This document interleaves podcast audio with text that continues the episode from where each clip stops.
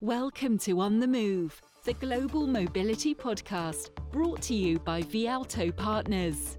Vialto is your ally in mobility, tax, and immigration solutions. We spark meaningful growth for your business and your people. At Vialto, we push the boundaries of global mobility, powering positive outcomes in business and beyond. Our teams partner closely with you, providing extensive expertise and seamless tech enabled experiences so you can mobilize a dynamic global workforce and unlock potential. Hi, everyone. Welcome to the second immigration episode of our On the Move podcast at Vialto Partners. Today we're focusing on M&A activity and we're dealing with a lot of questions right now from various clients on the immigration implications of M&A activity and whether that's restructuring, spin-offs, acquisitions or mergers. By way of introduction, my name is Sharan Kundi. I've got over 25 years of mobility experience and I look after the immigration practice globally at Vialto Partners. Before we go any further, I'd like the team to introduce themselves. I'll start with you, Angelo.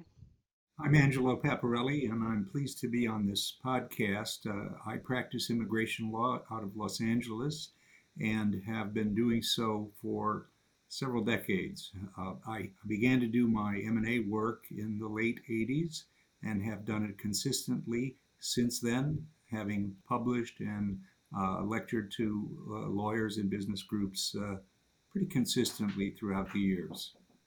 Thank you, Angelo. Really glad to have you. Over to Hugo. Yeah, thanks, uh, thanks, Sharan. Uh, so I'm uh, Hugo Vijgen. I'm uh, based in Amsterdam, the Netherlands, um, and uh, focused on uh, European immigration. so really happy to be here today to talk from that perspective. Um, and um, not looking back as far as Angelo, unfortunately, but do have about 15 years' experience in the, these kind of matters, including obviously the mergers and acquisitions from an immigration perspective. Thanks, Hugo. And finally, over to Raj. Great, thanks, Sharan. So, um, my name is Raj Mann. I'm a director at Vialto Partners. I'm based in the London office and I lead our global immigration advisory services. Uh, similar to Hugo, I've got about 15 years' experience in corporate immigration. I'm also currently doing a PhD um, in migration policy. I'm really looking forward to this discussion today. I think there's been a lot of discussion, particularly this year, with our clients around M&A. So, looking forward to discussing more. Thanks, Raj. Now, to get into the nitty gritty that I think our listeners will be interested in, and I'll start with you, Angelo. When going through any restructuring activity like this, what are the particular immigration implications that our clients and other organisations should think about? And can you give us some examples from your experience as well? That would be fantastic to hear from you. Well, there are a number of things that should be considered. First, the structure of the deal. Will it be an asset acquisition? Will it be a stock acquisition? Uh, will it be some combination? What will the uh, organization look like after the closing? Will the closing be a series of steps or one fell swoop? Um, those are all key considerations. Uh, another is to assess the population of employees whose employment will transfer from one entity to another after the closing. Um, oftentimes, key employees are the reason that the deal is going forward, and uh, there may be some chagrin on the part of persons in the executive suite if they discover that a critically important employee cannot transfer employment authorization straight away. So there may be an interruption in the right to work. Another factor is the issue of compliance. The target company has a history, and has that history been one of scrupulous immigration compliance, or are there um, problems under the surface that need to be explored during the due diligence phase? And if if there are such problems, can they be offloaded or resolved before the closing? Those are some of the factors that are considered. Yeah, I, I, that actually just intrigued me. So, sorry, Angelo, but I found it super interesting because if I look at the different jurisdictions, for example, when you look at those uh, like particular issues that might come up as a roadblock for certain individuals and maybe for a key employee, then then uh, just because these sort of immigration considerations, I, I, I, I have often seen that then these immigration considerations become a substantive part of the process in the run up to the to, to, to certain M and A's. Is that something that you've always seen? I'm just I'm, I'm just wondering. Is that has it always been the case? Well, it's often been the case, and sometimes it's clear before the closing that an employee will not be able to transfer quickly. and and and there may be situations where uh, the the target entity will remain in existence and not go away, so that it can enter into a service agreement with with the acquiring entity, uh, such that that key employee or group of employees can continue to render services that will benefit the deal. Mm-hmm. And now, just a question for all of you: Have you got an example of uh, how this has gone wrong? it would be nice to understand not only what clients need to do, but what does good look like, and also what does it look like when things go wrong. I have once had a situation where literally I think it was two weeks before closing, and, and the closing was going to happen on the first of January, right? So it was in the in the run up to the to the festive season, and they'd planned everything, but they hadn't thought of the people. It was just like a general people thing that I thought, well, everybody um, has the relevant work authorization, etc. And this was just, I think it was for, just for the Netherlands. Uh, so the um, employment lawyers had reviewed all aspects, but they didn't look at look at the uh, immigration aspect. And turned out that there are, there are a few employees who did not have Dutch nationality or the relevant permits, etc., for themselves. So they had to have sponsorship. And in practice, this meant then that I think it was in this case an entity that was spinning off and then being acquired by a different entity and then we were in um, basically in, in, involved as an advisor for each of those steps from the beginning until the end. And we saw that basically we had to ensure that the new entity that had spun off got the right accreditations from an immigration perspective to be able to sponsor the, the employees, and that took nine months. So the whole thing got held up for nine months, and we had literally days to basically get the get the right people like people in the room to tell them this and to make make the right calls. And uh, yeah, that was very difficult to process. Yeah, I know that sounds familiar because we have a situation with one of our clients where they were expanding into a new location through acquisition. And in order to, uh, to keep the license to operate in that new location, they needed certain senior individuals to move there and get that new corporate entity substance. The delays because of the immigration process hadn't been planned and have actually had a really significant impact because that new entity wasn't able to operate without those key stakeholders. From the US perspective, uh, I think that uh, the, the lesson here is that immigration should be brought in as a key issue to resolve as early as possible. Um, in, in the United States, uh, because a deal isn't closed until all conditions have been satisfied, we cannot ask for an advance ruling or an advisory opinion as to what, what will happen. And we must scurry at the time of uh, the closing to get everyone on board with work permission, with preservation of any residence efforts, residency efforts that have been undertaken. And it's not always easy. The government is more or less responsive, but uh, it's uh, all hands on deck situation. Yeah, and I think I'm probably going to say something uh, that most immigration providers are going to say, but having your immigration partner at the table as soon as possible is is always going to be sort of what good looks like for us. Um, immigration can be such a stop start for for sort of the M and A process in terms of getting people into the right location and being able to start work. So having these discussions with your immigration partner as soon as possible when potential M&A activity is on the horizon is certainly uh, what good looks like. I would say the other thing in terms of a real um, win um, and, and, and sort of focus is looking at the policies as soon as possible, right, and as early as possible. And policy discussion post pandemic, we've seen a real focus and refocus on it with, with clients looking to sort of wanting to re establish stability when you're going through an M&A activity, you're essentially um, bringing together two different cultures from two different organizations. And so understanding what those policies um, in the mobility space uh, are saying, how they align, how they may conflict, and understanding where those gaps are um, is really important because ultimately that will sort of speak to the experiences of both the employees at the existing organization and the and the organization that's being acquired. So again, I would say getting us at the table, get the immigration advisors at the table as soon as possible, and really, really starting to think about your, your mobility policies as soon as possible. I, I might add that uh, um, just as before uh, the deal closes, there must be an intense focus. There must be an anticipation of what the post-integration um, circumstance will will look like, because with immigration there are um, software applications that are essential that may not harmonize with one with the other. Um, uh, there are um, a, a, series of vendor relationships that, that need to be addressed. And what really is important is that the parties to the deal uh, partner with qualified immigration counsel who've gone through these situations and circumstances uh, regularly because uh, experience counts. Yeah, absolutely. So, just a follow up question then how do we help clients post deal? Because I know from my experience, there's quite often confusion around which sponsor license to use. And we, you know, quite often have more than one legacy sponsor license. Also, what are the implications of quotas? Does the entity have enough of a majority shareholding to have sponsor rights? And those kind of consequences. Could you share insights of what clients should consider post deal?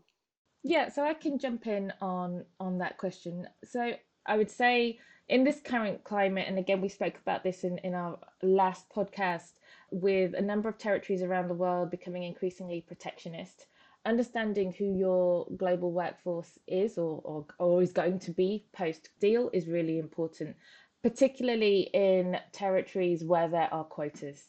So understanding who's being sponsored by by the company, who will need to be sponsored, who will need to switch sponsorship, and how that may potentially impact quotas is really important for ongoing sort of business continuity and ensuring people re- remain um, with the ability to, to work legally in any given country. I'm sure there's a variation among governments of the world in terms of how they address this, but I can say that from a U.S. perspective, M&A has been a consistent need to be addressed, and the government has been slow to lay out uh, clear principles uh, fortunately, we have come to an understanding of, for example, the concept of immigration successorship and interest, so that uh, to the degree someone seeks to uh, transfer without interruption of employment authorization to another entity, or to have the successor entity leverage the predecessor's immigration efforts toward supporting its personnel, uh, can be critically important as well what I've found is that what you need to do is is go individual by individual, visa category by visa category, and assess eligibility criteria. And ideally, that should all happen before the closing because it may be too late after the closing. And ultimately, there's also the possibility that some workers will be let go and that there may be legislation in a particular country that restricts that uh, process or that uh, creates additional costs that may not have been perceived. Oh yeah, I mean, I've I've seen exactly the same thing in in, in many different scenarios, uh, be it a, a spin off, a takeover, anything. Like some questions would come up, and and uh, sometimes um, uh, employers or contacts try to be a bit creative, just to find any kind of solution, just to keep people working, keep people on board, uh, and obviously make this process as smooth as possible for their key employees. But when the law's the law and the and the governments don't don't want to budge, then you're kind of stuck with it. And um, I've had many situations where we try to resolve things through government liaison, but I've I've seen Angelo exactly the the, the, the same thing, where sort of government policy kind of lags behind what we see in practice, and businesses going kind of getting frustrated by that, um, and and that really is then at least puts a bit more pressure on uh, on the planning side of things and to really make sure that there's there's decent mapping and, and, and a very clear plan of the steps to take to make sure things go smoothly. Just to close, any final comments from any of you in terms of what clients should really keep at the top of their minds? Yeah, so I would say, um, and I think this has been sort of a running theme from me throughout this podcast, is just on that talent mapping, understanding your global workforce point it really goes to some of a lot of our previous discussions that we've had around sort of the, the ongoing fight for talent globally um, and looking for cost efficiencies. Understanding who your global workforce is, is and is going to be is is really important when you're looking at m&a activity.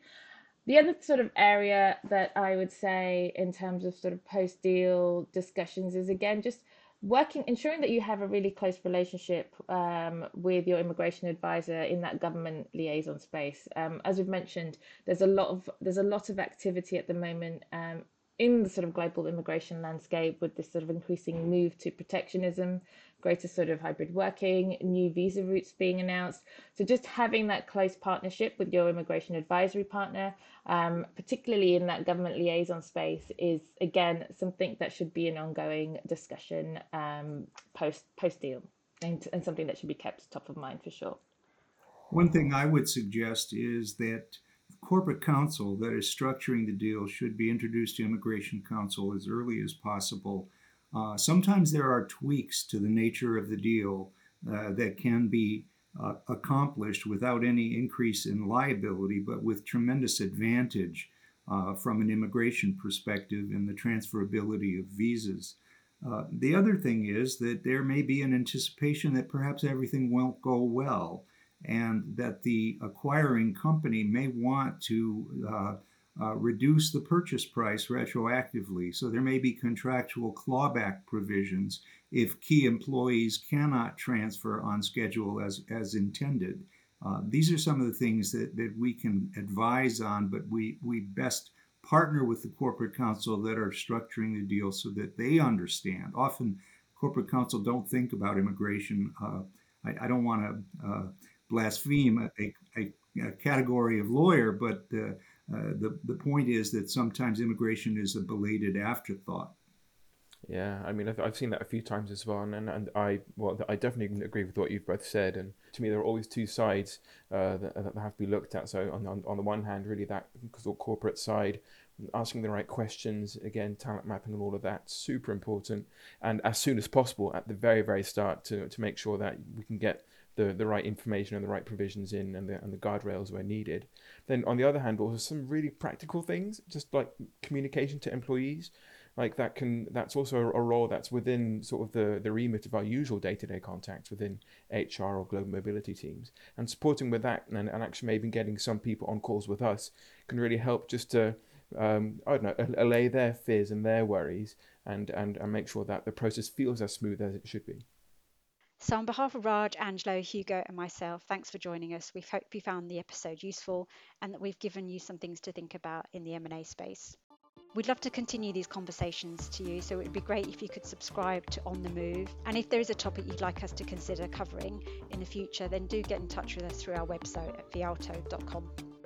Before we go, I'm really excited to tell you about a new podcast series we'll be launching in September called Celebrities on the Move, and it will be hosted by Shy Diane and Rekha Simpson, also from the Vialto immigration practice. They'll be talking about a well known celebrity each month, and that could be an actor, an athlete, maybe a business leader. And they'll look at the immigration issues that impact their global lives, both personally and professionally. You don't want to miss the first one. I'm not going to give too much away, but it is uh, a certain UK born and bred red haired military man who now lives on the west coast of the US. Tune in and find out more in September. Until then, thank you very much for listening. Bye bye. Thank you for listening to On the Move, the global mobility podcast, brought to you by Vialto Partners. For more information, please visit us at www.vialto.com. Vialto Partners and Vialto refers to the subsidiaries of CD&R, Galaxy UK Opco Limited, as well as the other members of the Vialto Partners Global Network. The information contained in this podcast is for general guidance on matters of interest only. Vialto is not responsible for any errors or omissions, or for the results obtained from use of this information.